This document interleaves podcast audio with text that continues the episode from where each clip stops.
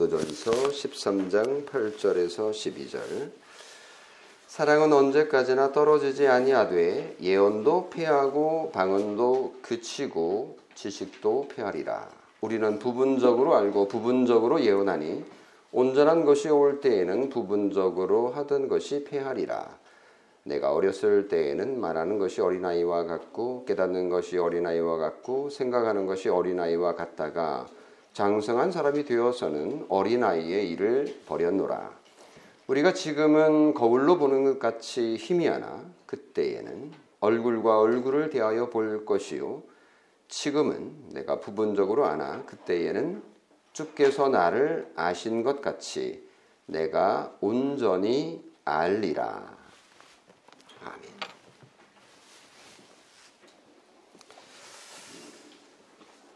고린도전서 13장 설교를 꽤 오래 한 20번 넘게 했는데요. 지난주 우리 임모세 목사가 와서 아, 요약하듯이 13장 1절에서 5절 말씀을 또 전해 주셔서 어, 그 부분에 있는 사랑에 대한 전반적인 부분을 이해하는 데 도움이 되어서 너무 기뻤습니다. 아, 이제 13장 마지막 부분 어, 오늘하고 또 다음번 한 번 하면 13장 설교가 마무리될 것 같습니다. 음, 그런 면에서 13장은 사랑장인데요. 어, 12장이 어, 은사에 대한 거고 13장이 은사를 어떻게 사용할 것인가에 대한 방법에 대한 거고 그리고 마지막 14장은 어, 예언에 대한 어, 말을 하고 있습니다. 13장을 읽어보면 바울이 사랑에 푹 빠져 있다라는 것을 알 수가 있는데요. 사랑을 정말 애찬하고 있습니다. 극찬을 하죠. 1절, 어, 3절을 읽어보면 우리 지금 지난주에 우리 암송을 했을 텐데요. 어, 사랑이 없는 은사들, 뭐 예를 들면 방언이랄지 예언이랄지 지식이랄지 이런 거 아무 소용 없다 이렇게 말하고 있습니다. 사랑이 없는 구제와 활동, 사랑이 없는 믿음 그리고 능력, 사랑이 없는 헌신, 분신 아무 유익이 없다라고 하자 아주 그냥 딱 잘라서 어, 결론을 내리고 있습니다. 사실 우리는 좀 이런 거 있으면 좋겠는데라는 부러움이 있는데 말이죠. 그러면 도대체 사랑이 얼마나 대단하기에 그런 멋진 은사를 능가한다는 말입니까? 4절에서 7절 우리가 지난번에 다뤘던 그 내용을 보면 대단하긴 대단해 보여요. 어, 사랑은 오래 참고 사랑은 온유하며 시기하지 아니하며 사랑은 자랑하지 아니하며 교만하지 아니하며 무례히 행하지 아니하며 자기의 유익을 구하지 아니하며 성내지 아니하며 악한 것을 생각하지 아니하며 불의를 기뻐하지 아니하며 진리와 함께 기뻐하고 모든 것을 참으며 모든 것을 믿으며 모든 것을 바라며 모든 것을 견디느니라. 이 정도를 행할 수 있다면 성인 아니겠습니까? 여러분 어떠세요? 이거 잘 하고 계십니까? 만약에 어떤 사람이 나 이거 다 하고 있어 라고 한다면 인정, 아, 정말 인정할 수 있겠습니다. 어, 당신은 훌륭한 사람입니다. 우리는 이런 사랑을 하고 싶지만 늘 실패하잖아요. 그래서 그저 바라만 볼 뿐이다. 라는 고백을 할 수밖에 없는데요. 물론 사랑을 하고 싶죠. 이런 사랑을 하고 싶죠. 오래 참고 온유하고 시기하지 않고 자랑하지 않고 교만하지 않고 그런데 이렇게 하다가 중단하거나 그냥 포기한 그런 상태인 경우들도 얼마나 많습니까? 그래도 우리는 또 실천해 보려고 하잖아요. 아, 나는 이렇게 살지 않을 거야. 그게 아니라, 오, 그래도 인내하려고 하고, 그래도 온유하려고 하고, 칭찬하려고 하고, 겸손하려고 하고, 단정하려고 하고 또 남을 위해서 이타적인 삶을 살려고 하고 선한 생각과 그리고 의와 진리를 추구하잖아요. 사람의 잘못을 덮어주고 또 신실함과 소망과 끈기를 가지고 살고 싶습니다. 근데 그게 잘 안 되죠. 좌절하기도 하고 또 나 자신에게 실망하기도 합니다. 세상에 누가 이런 사랑을 다 소유할 수 있을까? 여러분 생각에 여러분 지금까지 살아오면서 야, 이 정도 사는 사람 그 사람은 아마 이렇게 살았을 것 같아. 라고 생각 드는 사람 있으세요? 우리 어린이들 어, 이렇게 잘 참고 온유하고 어, 선한 것만 생각하고 이런 사람 본 적 있으세요? 없어요? 우리 엄마 아빠 그런 사람 아니에요? 아니에요? 아니에요? 아, 큰일 났네요. 오, 그래요? 오. 엄마 아빠들 한번 물어봅시다 그러면. 엄마 아빠들은 어떻게 그 지금까지 살아오시면서 야 역시 이 사람은 진짜 훌륭해. 이 사람은 아마 아, 고개를 끄덕일 것 같아. 나 그렇게 살았어. 어, 그런 사람 있으세요? 만약에 그런 사람이 있다면요. 가정해 보는 거예요. 만약에 그런 사람이 있다면 그 사람에게 가서 물어봅니다. 당신은 정말 이렇게 사랑을 행하며 살고 계십니까? 뭐라고 대답할까요? 진짜 그 사람이 그렇게 살고 있다면? 아니라고 대답하는 것 같아요. 네, 진짜 수준에 왔다라고 한다면, 네, 자신이 얼마나 부족한 사람인지를 말하겠죠. 어, 그러면 진짜 네, 인정하고 싶어요. 어, 만약에 그 사람이 어, 나뭐 99.99%한 것 같아 라고 말한다면 글쎄요. 정말 그 사람이 그럴까요? 세상에는 이런 사랑을 행할 수 있는 사람이 없는 것 같아요. 아무리 생각해도 엄마 아빠도 아니고 우리 아들 딸들도 아니고 이웃 아저씨도 아니고 목사님은 좀 그럴 거 아니 아닌가요?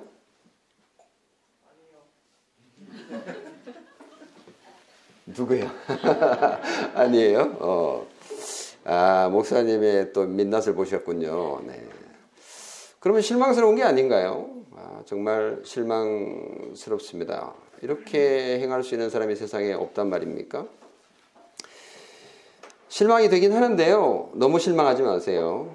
자기 자신만 돌아봐도 아, 세상에는 없겠구나라고 인정할 수밖에 없을 테니까요. 하지만 바울이 이런 것을 가르치려고 오늘 우리에게 이 말을 하지는 않았을 겁니다. 우리에게는 희망이 있어요. 우리에게는 소망이 있습니다. 요한계시록 5장에 보면요. 요한이 환상을 보는데 어떤 환상을 보냐면 어떤 한 사람이 있는데 의자에 앉아 계세요. 보좌에 앉아 계세요. 왕인 것 같아. 근데 그 손에 두루마기 책을 하나 들고 계시는데 안팎으로 일곱 개의 인이 이렇게 찍혀 있어요. 이렇게 누구 아무도 못 열도록 만들어 놓은 거예요. 그러니까 옛날에는 인이 이제 어떻게 됐냐면 천농 비슷한 이런 걸로 해가지고 쿡 찍어요. 황제가 이렇게 도장을 쿡 찍으면 절대로 이걸 이제 뗄 수 없는 떼다가 죽는 거죠. 그때 천사가 나타나가지고 이렇게 말합니다. 누가 그 두루마리를 펴며 그 인을 떼기에 합당하냐? 자격이 있느냐? 이 말이죠. 이거를 뗄 수 있는 자격이 되는 사람은 완전한 사랑을 행할 수 있는 사람이 아니면 불가능한 거예요.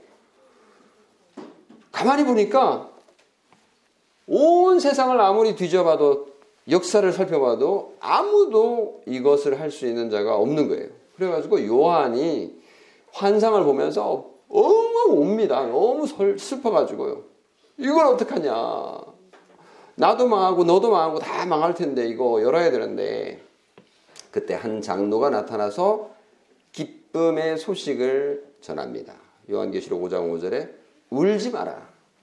유대 지파의 사자 다윗의 뿌리가 이겼으니 그 두루마리와 그 일곱 인을 되시리라. 이렇게 말합니다. 그래서 우리에게 희망이 있는 거예요. 유다 지파의 사자 다윗의 뿌리는 바로 예수 그리스도이시거든요. 고린도전서 13장 본문 중에요. 이 사랑자 이 글자를 빼고 사랑을 빼고 그리스도를 넣으면요. 정확하게 맞아 떨어집니다. 한번 해 볼까요? 사랑 빼고 그리스도께서는 오래 참고 그리스도께서는 온유하며 그리스도께서는 시기하지 아니하며 얼마나 잘 어울립니까? 만약에 여기다가 내 이름을 넣어보세요. 나는 오래 참고 나는 온유하며 안 어울리잖아요. 전혀 어울리지 않습니다. 그리스도에게는 너무나 딱 맞는 말씀인 거죠. 왜냐하면 그리스도께서 사랑 자체이시기 때문입니다. 하나님은 사랑이라 말씀하셨습니다. 그리스도의 사랑이 이 모든 것을 가능케 하는 거죠. 그래서 희망이 있다는 겁니다. 우리 자신을 바라보면 희망이 없어요. 희망이 없어요. 우리는 사랑을 할 수 있는 능력이 없기 때문이죠. 절망할 수밖에 없습니다. 그럼 우리는 어떻게 해야 될까요? 우리가 할 수 있는 것은 사랑을 행하는 게 아니라 사랑을 흉내 내는 것이라고 말하는 것이 어쩌면 정확하겠어요. 사랑이신, 사랑이신, 사랑 자체이신 그리스도를 바라보고 흉내만 내도 우리는 사랑을 할 수 있는 거죠. 이것이 바울이 우리에게 사랑을 소개하는 이유입니다. 사랑을 소개했는데 우리는 사랑을 읽을 때 좌절하게 됩니다. 이런 사랑을 우리가 어떻게 할 수 있을까? 그러나 사랑이신 예수 그리스도께서 계시기 때문에 우리는 좌절할 필요가 없습니다. 우리 가운데는 사랑이 없지만 예수 그리스도께서 사랑이시기 때문에 사랑이신 그리스도표 옷을 입고 그분을 따라 흉내를 내면은 사랑을 할 수 있습니다. 그에 걸맞는 그리스도표 옷에 걸맞는 행동을 하면 되기 때문입니다. 그리스도를 따라 생각하고 그리스도를 따라 말하고 그리스도를 따라 행동합시다. 우리의 본성으로는 이런 사랑을 실천할 수 없죠. 절대로 불가능합니다. 안 됩니다. 우리는 그리스도의 사랑을 받은 자로서 성령님이 가르치시고 공급해 주시는 힘으로 비로소 사랑을 실천할 수 있다는 사실을 알 때에야 비로소 우리는 시작할 수 있습니다. 그리스도께서 우리의 선구자가 되셔서 먼저 앞에 가셨잖아요.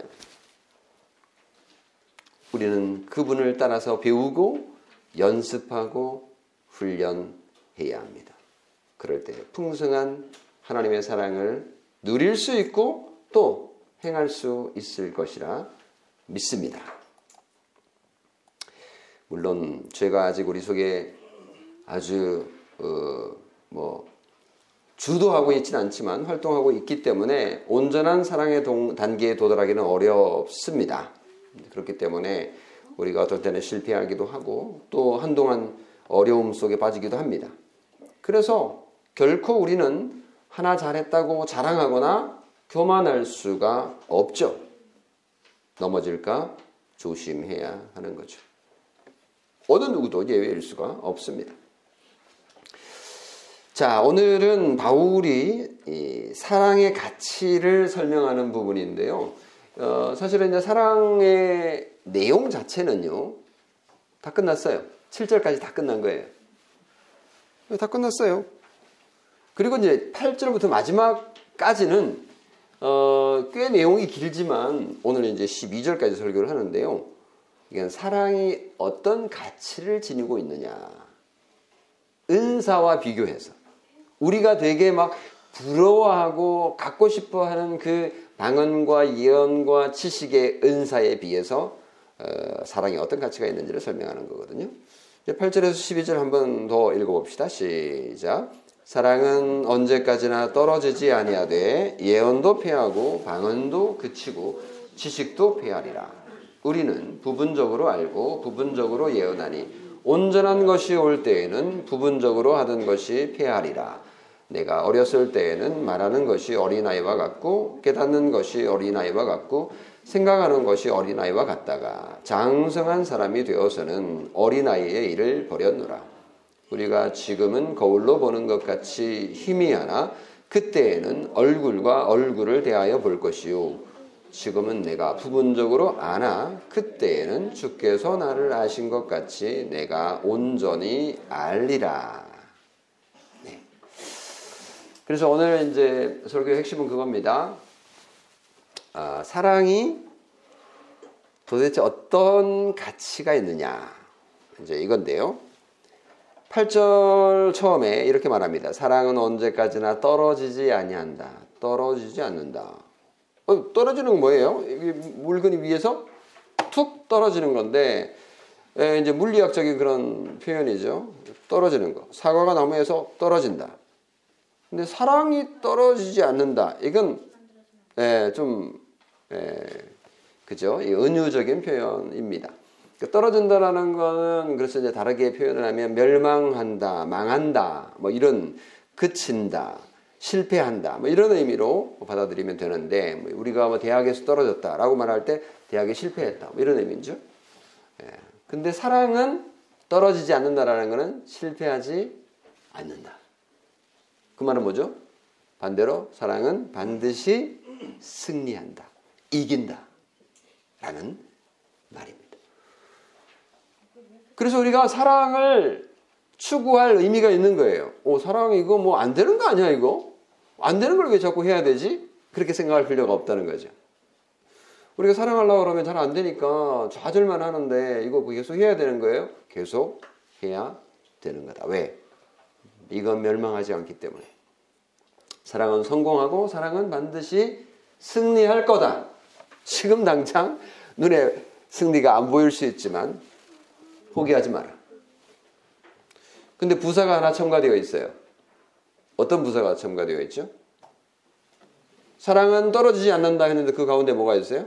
언제까지나 떨어지지 않는다. 이렇게 되어 있어요. 언제까지라는 표현은 조금 약간 뭐 한글이긴 한데 무슨 말인지 좀 약간 이해하기 좀 어려운데요. 영어는 그냥 never 이렇게 되어 있어요. 결코 아니다. 그러니까 절대로 사랑은 망하지 않는다. 이런 뜻이죠. never. 사랑은 가다가 실패하거나 중단되지 않고 영원할 거라는 말입니다. 정말 사랑은요, 영원합니다. 왜요? 하나님께서 사랑이시기 때문에 그분이 영원하니 사랑도 영원하다. 라는 결론을 내릴 수 있습니다. 근데 사랑이 어떻게 영원할 수 있을까요? 사랑이라는 개념도 피조물 아닌가요? 피조물은 영원한가요? 한계가 있는 거 아닌가요? 사랑은요, 하나님의 속성 그 자체입니다. 하나님은 결코 중단되지 않고 실패하지 않고 어, 무한하신 분이시고 영원하신 분이시기 때문에 사랑도 그렇게 위대하고 대단한 것이다. 라고 말하고 있는 것입니다. 그래서 사랑은 언제까지나 떨어지지 않는다라는 선언은요, 어, 고린도서 4장에서 7장, 7, 4절에서 7절까지 있는 그 사랑의 내용의 목록, 사랑은 오래 참고 해서 쭉 7절까지 연결되는 것의 결론이라고 볼 수 있어요. 사랑은 언제나 실패하지 않는다. 절대 실패하지 않는다. 그리고 8절에서 13절의 서론이라고도 할 수 있습니다. 그래서 되게 중요해요. 8절에 사랑은 언제까지나 떨어지지 아니하되라는 말은 되게 중요한 연결고리라고 보시면 되는데요. 어, 자, 그러면 8절 그 뒤로 연결되는 12절까지의 내용을 보면 어, 뭐 여러 얘기를 하고 있지만 되게 단순합니다. 사랑과 은사를 비교하고 있는 거죠. 사랑은 절대로 망하지 않지만 은사는 언젠가 중단되고 부분적이고 그리고 완전하지 않다라는 얘기를 하는 거죠. 그래서 예언과 방언과 지식 이건 우리가 믿고 의지하고 바라고 목숨 걸, 걸 것이 절대로 아니다라고 선언하고 있는 것입니다. 예언을 한번 생각해 볼까요? 예언. 여러분 예언하고 싶지 않으세요? 내일 무슨 일이 일어날지 알고 싶지 않으세요? 아, 내일은 뭐 별로 관심 없을 수 있겠네요. 10년 후에 무슨 일이, 내가 어떤 존재가 될지 알고 싶지 않으세요? 내가 뭐, 예, 서울대학교 들어가고 싶다 그러면, 아, 그때 진짜 과연 서울대학교 들어가 있을까? 이렇게 아, 궁금하잖아요. 근데 예언은 그런 것들을 알 수 있는 거니까 궁금하지 않으세요? 10년 후에 내가 천국에 있을지, 아니면 여전히 이 땅에 살고 있을지, 아니면 어떻게 살고 있을지 궁금하잖아요. 미래의 일을 알려주고 하는 게 이제 예언이라고 볼 수 있는데, 어, 좀, 예, 가지고 싶지 않으세요? 멋져 보이지 않으세요? 방언은 어떻습니까? 방언. 어, 사람들 알지 못하는 막 언어를 이렇게 하면 되게 신나지 않으세요? 저도 방언 좀 하는데, 방언도 여러 종류가 있어요. 그 방언이라는 말은 이제 본래 언어라는 말이거든요. 방언은 언어예요, 언어. 어, 지방의 언어, 어떤 지역에서 사용하는 언어이죠. 어떤 나라에서 사용하는 언어. 어, 여러 언어를 말하면 좋죠. 여기 가운데 뭐 한글만 말하는 분 말고 영어도 잘하는 분 계시고 태국어를 말하는 분도 계시고 뭐 여러 그 여러 개국어를 하시는 분들 뭐 여러 방언을 하시는 거예요. 그러니까 신기하고 놀라운 능력이고 은사 아닙니까? 많은 많은 언어를 하고 싶죠. 부럽죠. 지식은 어떠세요? 여러분 수능 보면 뭐 1등급 나오세요? 다 1등급 나오세요? 1등급 뭐 갖고 싶죠. 아우, 나도 1등급 하고 싶어요. 과학적인 지식이나 첨단 기술, 어, 이런 것들 얼마나 부럽습니까? 모두 귀한 은사이고 특별히 하나님께 주시는 선물이 맞아요. 그런데 그런 것들이 정말 귀하고 소중하지만 사랑에 비하면 정말 아무것도 아니다. 라고 말합니다.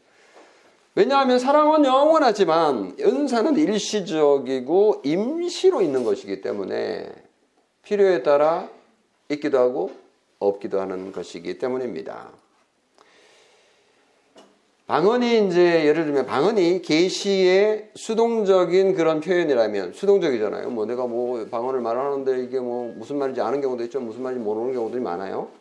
근데 예언은 계시의 능동적인 표현이에요. 이제 그래서 10, 고린도서 14장에 가면 이제 이 예언에 대해 예언이 얼마나 방언보다 좋은지를 설명을 하는데 그래서 뭐 예언, 방언도 그, 괜찮아 보이지만 예언은 그보다 또 한 수 위입니다. 방언과 예언의 이 공통점이라고 한다면 이 계시라는 점에 공통점을 가지고 있어요. 그 방언이든지 예언이든지 다 계시를 말하고 있는 거예요. 하지만 그 정도의 차이는 존재하기 때문에 나중에 이제 고린도서 14장을 자세히 살펴보면 어, 어 우리가 추구해야 될 게 그 중에서도 뭔지 더 분명하게 알 수 있는데요. 근데 이것들도 8절에 보면 예언도 패하고 방언도 그치고 지식도 패한다. 세 가지가 나오죠. 예언, 방언, 지식. 그래서 우리가 우리가 이렇게 바라보고 추구하고 어 이렇게 하는 것들이 이게 핵심이 아니었던 거예요. 어, 예언이든지 또는 지식이든지 서로 이제 밀접하게 연결이 되거든요. 방언도 마찬가지고. 지식은 설명할 수 있는 학식이잖아요.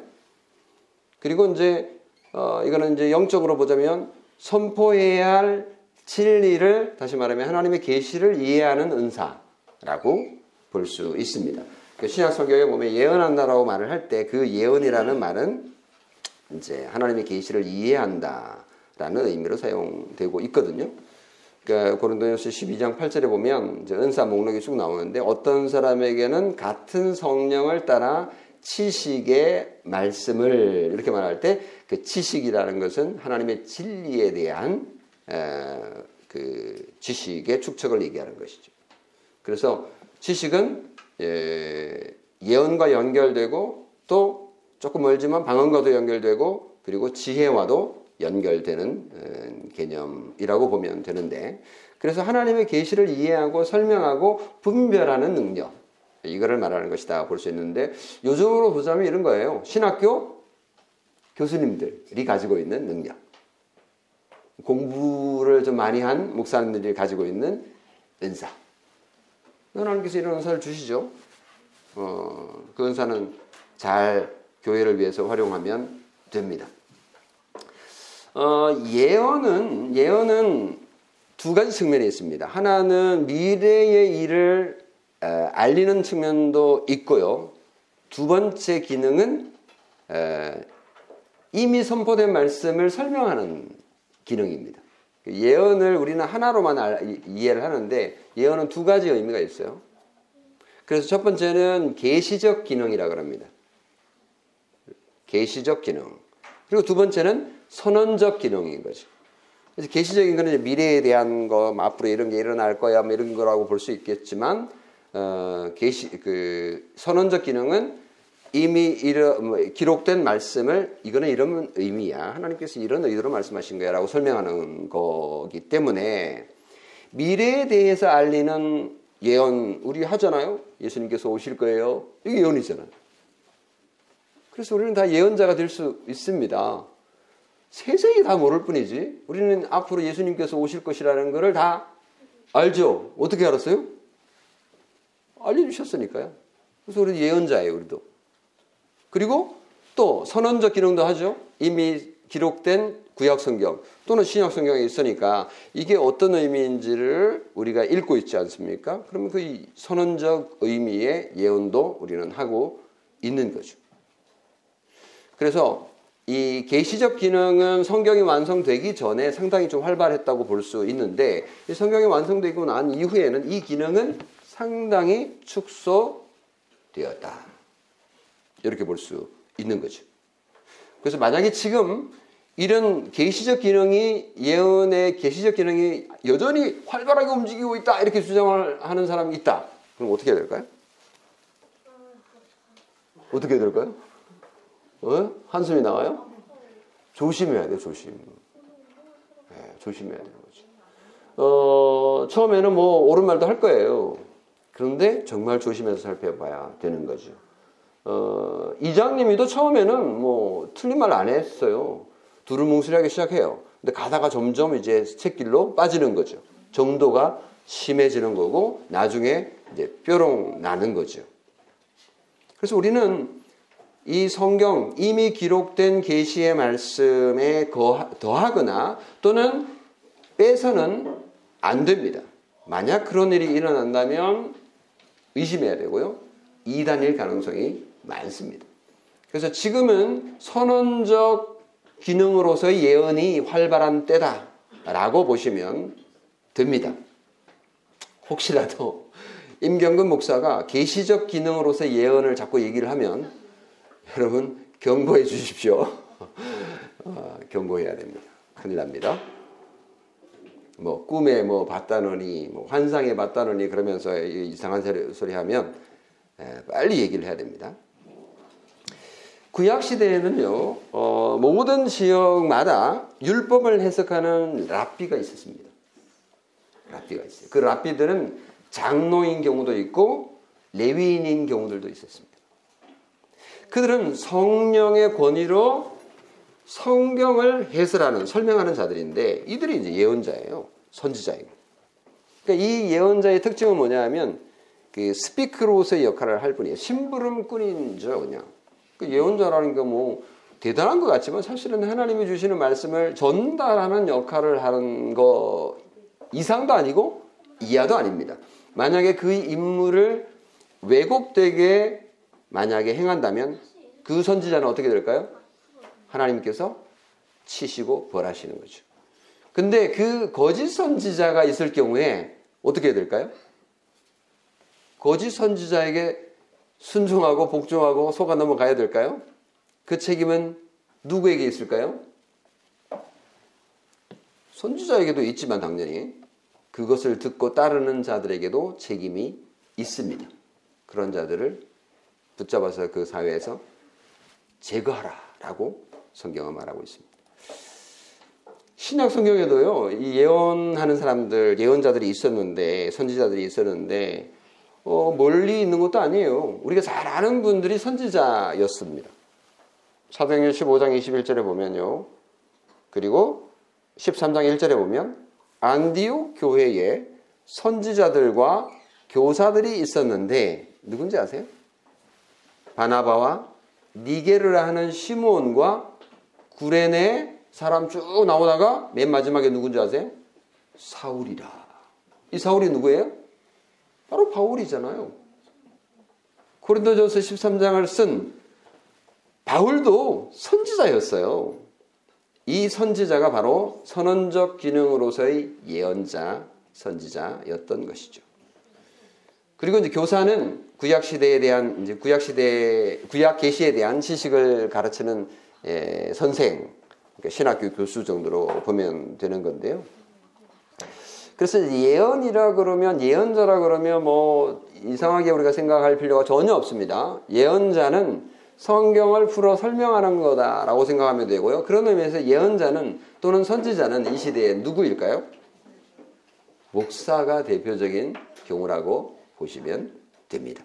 여기 이제 선생이라 그러면 교사라 그러면 신학교 교수라고 생각하면 되고요. 그래서 종교개혁 때는 그 쭈리히에 종교개혁자가 있었는데 에, 추빙글리가 어, 이런 단체를 만들었어요. 그러니까 목사들 단체를 만들어 가지고 그 목사들에게 설교를 가르치는 학교를 만들었는데 그 학교 이름을 뭐라고 지었냐면 프로페자이 이게 독일어인데 예언자회예요. 예언자회. 이거 뭐지? 이라고 생각할지 모르겠지만 제가 말씀드린 것처럼 목사를 선지자 또는 예언자라고 보는 것과 연결되어 있는 거죠. 뭐 이상한 게 아니에요. 우리는 지금 어, 목사를 선지자라고 부르는 분위기가 안 돼 있어가지고 좀 어색한데요. 이거는 성경적으로 맞습니다. 그리고 역사적으로도 맞고요. 자, 10절을 한번 읽어보겠습니다. 10절 시작.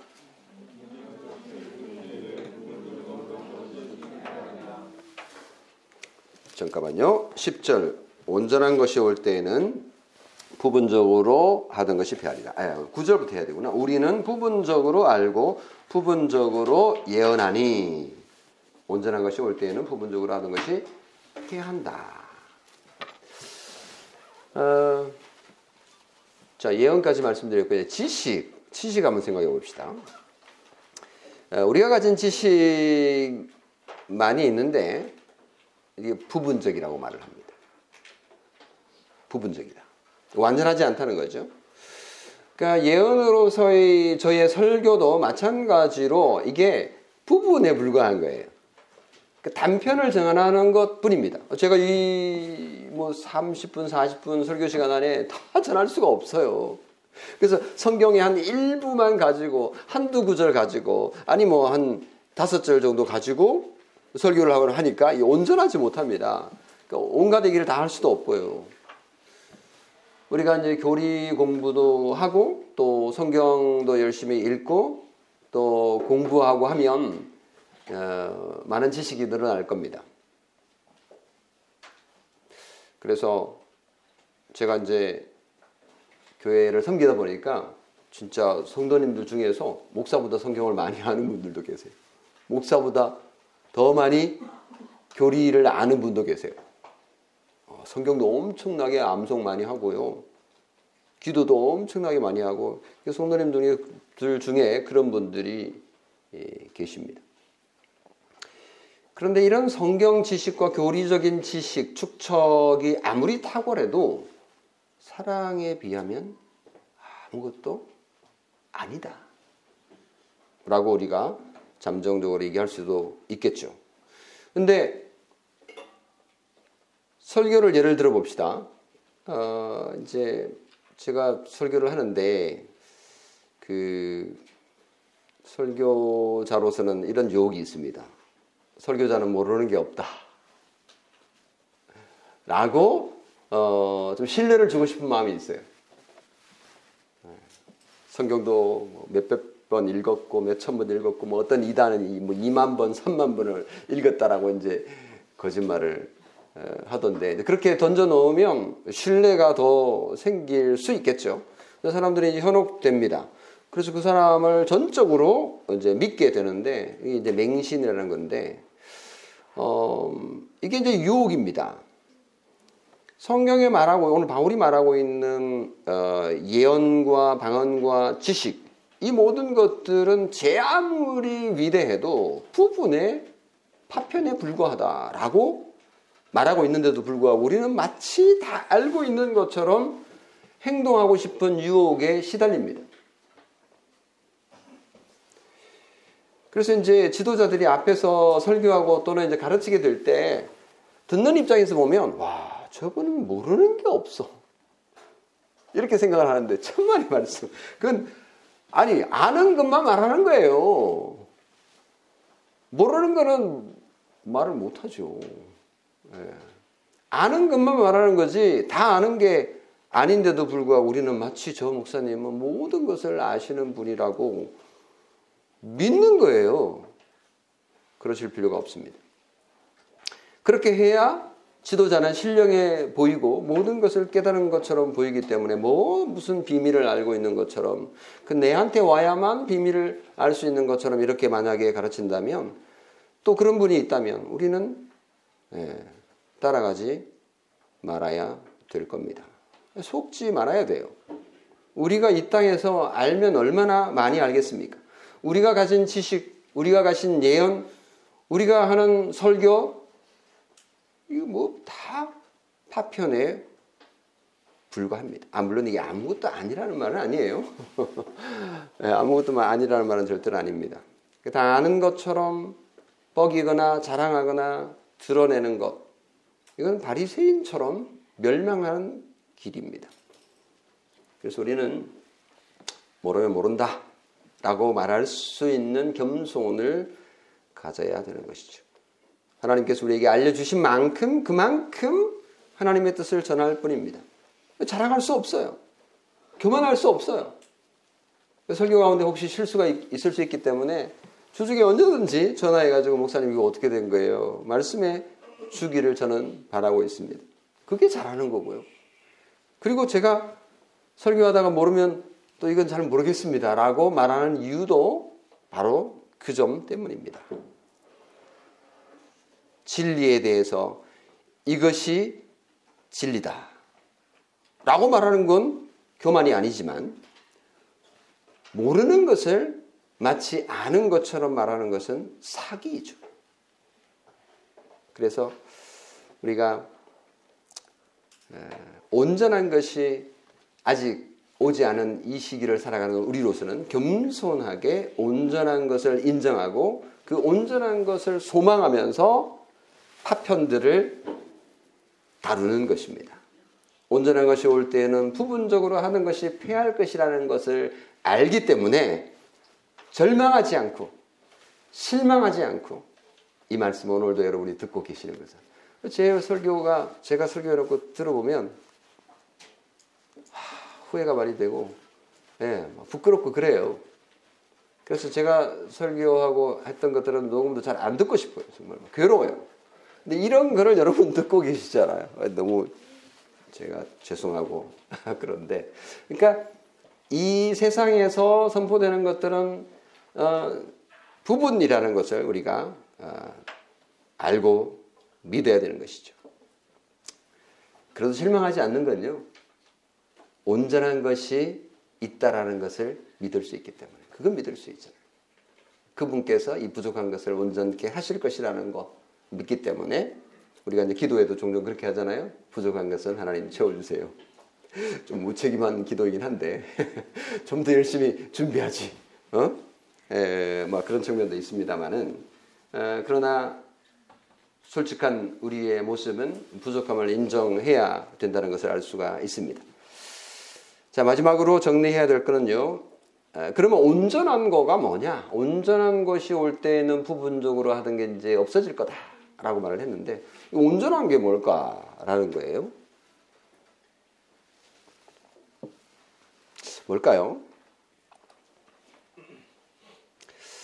그러니까 이제 분명하게 온전한 게 뭐다라고 말은 하지 않기 때문에 신학자들이 이거를 좀 고민을 많이 했어요. 한 세 가지 형태로 얘기를 하는데, 그러니까 이거를 이제 어떻게 해석하냐면 어떤 분은 신약 성경이 완성되는 것을 온전한 것이 오면은 이렇게 에, 설명할 거다 이렇게 보는 거죠. 그러니까 신약 성경이 완성이 되면 이제 방언도 그치고 예언도 필요 없어질 거고 지식도 이제 에, 그칠 거다 이렇게 보는 건데요. 그럴 듯하잖아요. 그 성경이 완성되기 전에는 막 이런저런 지식도 필요하고 방언도 필요하고 예언도 필요했는데 이제 성경이 딱 완성됐으니까 요한계시록까지 끝. 그 얘기를 한 거다라고 보는 건데 조금 과한 해석이라는 평이 많습니다. 왜냐하면 고린도 전서를 쓸 당시에 이런 얘기를 할 어, 아직 때가 아니지 않느냐. 성경이 이 요한계시록까지가 성경이 정경으로 인정되기까지는 한 앞으로 한 300년 더 지나거든요. 어, 그리고 두 번째 해석은 온전한 것이 뭐냐? 신약 성경의 쓰임새를 보면 방언, 예언, 지식은 어, 그러니까 온전한 성경이 완성되면 필요 없을 것이라는 건데 어, 이제 두 번째 거는 신약 성경의 쓰임새가 한 8개가 나오는데 여섯 개가 성숙해지면 이란 의미로 사용됐어요. 그러니까 성숙한 때가 오면, 성숙한 것이 오면, 이런 의미로 본다는 거예요. 어, 이것도, 그러니까 예를 들면 이런 겁니다. 어떤 한 사람이 이제 죽을 때쯤 되면 제법 성숙해지지 않느냐는 거예요. 그리고 딱 죽는 순간 그 사람은 예, 그의 삶이 이제 완전히 다 끝난 거니까 그때가 되면 이제 다 필요 없어진다. 그 전까지는 뭐 좀 필요 있을 수 있지만 그렇게 되면 어, 끝나는 것이다. 이렇게 이제 보는 거죠. 이것도 상당히 좀 그, 어, 뭐, 그럴듯해 예, 보입니다만은, 근데 사람이 죽고 나서 끝이 아니잖아요. 죽고 나면 모든 것이 완전해지는 건 아니잖아요. 왜냐하면 우리는 죽고 나서 예수님께서 다시 오시는 그날까지 의 기간이 좀 남아 있거든요. 그래서 이것도 좀 해석이 뭐 그럴듯하지만 완전해 보이지 않는다 해서 세 번째 견해는 이 온전한 것이 올 때라고 할 때 온전한 것은 그리스도께서 하늘과 땅을 심판하러 오시는 세상의 마지막 이 되면 이라고 보는 거죠. 이걸 이제 영어로는 consummation이라고 하는데 그 마지막 절정에 이르게 되면 세상의 마지막 종말이 오게 되면 이 모든 것들은 다 어, 끝나게 될 것이다. 중단되게 될 것이다. 이렇게 보는 것입니다. 음, 그러니까 이제 예수님 오시면 다 끝나는 거니까 아, 너무 목숨 걸지 말라. 이렇게 에, 해석할 수 있는 부분입니다. 그래서 이제 결론을 내리면 방언과 예언과 지식이 돋보이고 대단해 보여도 사랑에 비하면 부분적 가치만 있을 뿐이니 아, 사랑을 붙들고 살아라. 사랑을 소망하며 살아라. 라고 우리는 이해할 수 어, 있겠습니다. 이제 그러면서 세 가지 비유로 바울이 이제 설명을 하잖아요. 첫 번째는 부분과 전체의 비유입니다. 그러니까 온전한 것이 전체라면 어, 부분은 그 일부분의 가치만 지닐 뿐인 거죠. 그래서 가치에 있어서 분명하게 비교가 어, 됩니다. 그리고 두 번째 비유는 어린이와 어른의 비유인데 11절에 보면 내가 어렸을 때에는 말하는 것이 어린아이와 같고 깨닫는 것이 어린아이와 같다가 생각하는 것이 어린아이와 같다가 장성한 사람이 되어서는 어린아이의 일을 버린다. 그렇죠? 어른이 되고 난 후에는 어린이 때 사용하던 그 듀플로나 뭐 어, 레고 이런 것들을 더 이상 사용하지 않잖아요. 뭐 폐기 처분하거나 또는 뭐 자식에게 주거나 이렇게 물려주거나 하잖아요. 그 예수님이 오시면 이 세상에서 어, 이 세상 역사, 이 세상에서 중요하게 하는 그런 은사들은 다 사라지게 될 것이다라고 하는 비유이고요. 마지막 세 번째 비유는 이제 거울과 얼굴의 비유인데 우리가 지금은 거울로 보는 것 같이 희미하나 그때에는 얼굴과 얼굴을 대하여 볼 것이요. 지금은 내가 부분적으로 아나 그때에는 주께서 나를 아신 것 같이 내가 온전히 알 거다. 이렇게 표현했는데요. 거울로 보는 거가 희미하다라는 표현이 좀 동의가 안 될 수 있는데요. 이 당시의 거울은요, 청동 거울을 사용했기 때문에 청동 거울은 되게 흐릿해요. 되게 흐립니다. 예, 그러니까 잘 안 보이는 요즘 거울은 엄청 뭐, 예, 잘 보이죠. 김이 죽은 게 다 보이잖아요. 어, 청동 거울을 흐려, 흐려서 이제 그것 때문에 이제 이렇게 표현한 건데, 예, 잘 보이지 않고 명확하지 않은 거죠. 그러나 온전한 것이 오면은 우리가 궁금하던 것이 다 흐릿한 것이 다 명료하게 밝혀질 것이다. 라고 볼 수 있습니다. 그래서 어, 우리가 하나님에 대해서 아는 거, 우리가 하나님에 대해서 아는 건 잘 모르죠. 흐릿하죠. 근데 하나님께서 우리에 대해 아는 건 너무나 명료할 겁니다. 하나님께서 우리의 창조자이시잖아요. 우리를 만드신 분이시기 때문에 그분은 우리를 너무 잘 아시는데 우리는 하나님에 대해서 잘 몰라요. 근데 우리가 예수님 오시면 너무 분명하게 알 수 있을 거다. 우리가 살아가면서 궁금한 것들 많잖아요. 퍼즐도 하나 붙잡고 이게 뭔지 도대체 이게 무슨 그림인지 알 수 없지만 그 퍼즐들이 다 맞춰지는 완성의 날, 절정의 날, 심판의 날, consummation의 날에 아, 이 그림이었어? 라고 알게 될 것이기 때문에 지금 우리가 아, 실패하고 힘들고 잘 모르고 궁금하더라도 실망하지 마시고 슬퍼하지 마시고 절망하지 마시기 바랍니다. 왜냐하면 그날이 올 것이기 때문에. 지금은 답을 모르지만 그때에는 분명하게 그 답을 알게 될 것입니다. 우리는 주님께서 약속을 믿고 의지하라고 우리에게 말씀하고 계시니 그저 그 말씀 붙잡고 한 걸음 한 걸음 살아갈 겁니다. 사랑은 성숙하지만 은사는 미성숙하죠. 사랑은 온전하지만 은사는 부분적입니다. 사랑은 영원하지만 은사는 일시적일 뿐입니다. 세상에 존재하는 모든 것들이 분분적이고 흐릿하고 사라질 것이고 중단될 것이고 없어질 것입니다. 우리가 가진 영적 능력이나 영적 은사도 그렇습니다. 그런 것들을 가지려고 욕심부리지 맙시다. 두려워, 부러워하지도 맙시다. 절대로 교만할 수가 없죠. 우리가 바라고 추구하고 소중히 여기고 기억하고 말하고 행할 것 뭐죠? 사랑뿐입니다. 사랑은 언제까지나 떨어지지 아니한다고 약속합니다. 서로 사랑합시다. 아멘. 기도하겠습니다. 사랑이 많으신 아버지 하나님 오늘 우리에게 사랑이 어떤 성질을 가지고 있는지 사랑의 가치에 대해서 배웠습니다. 사랑은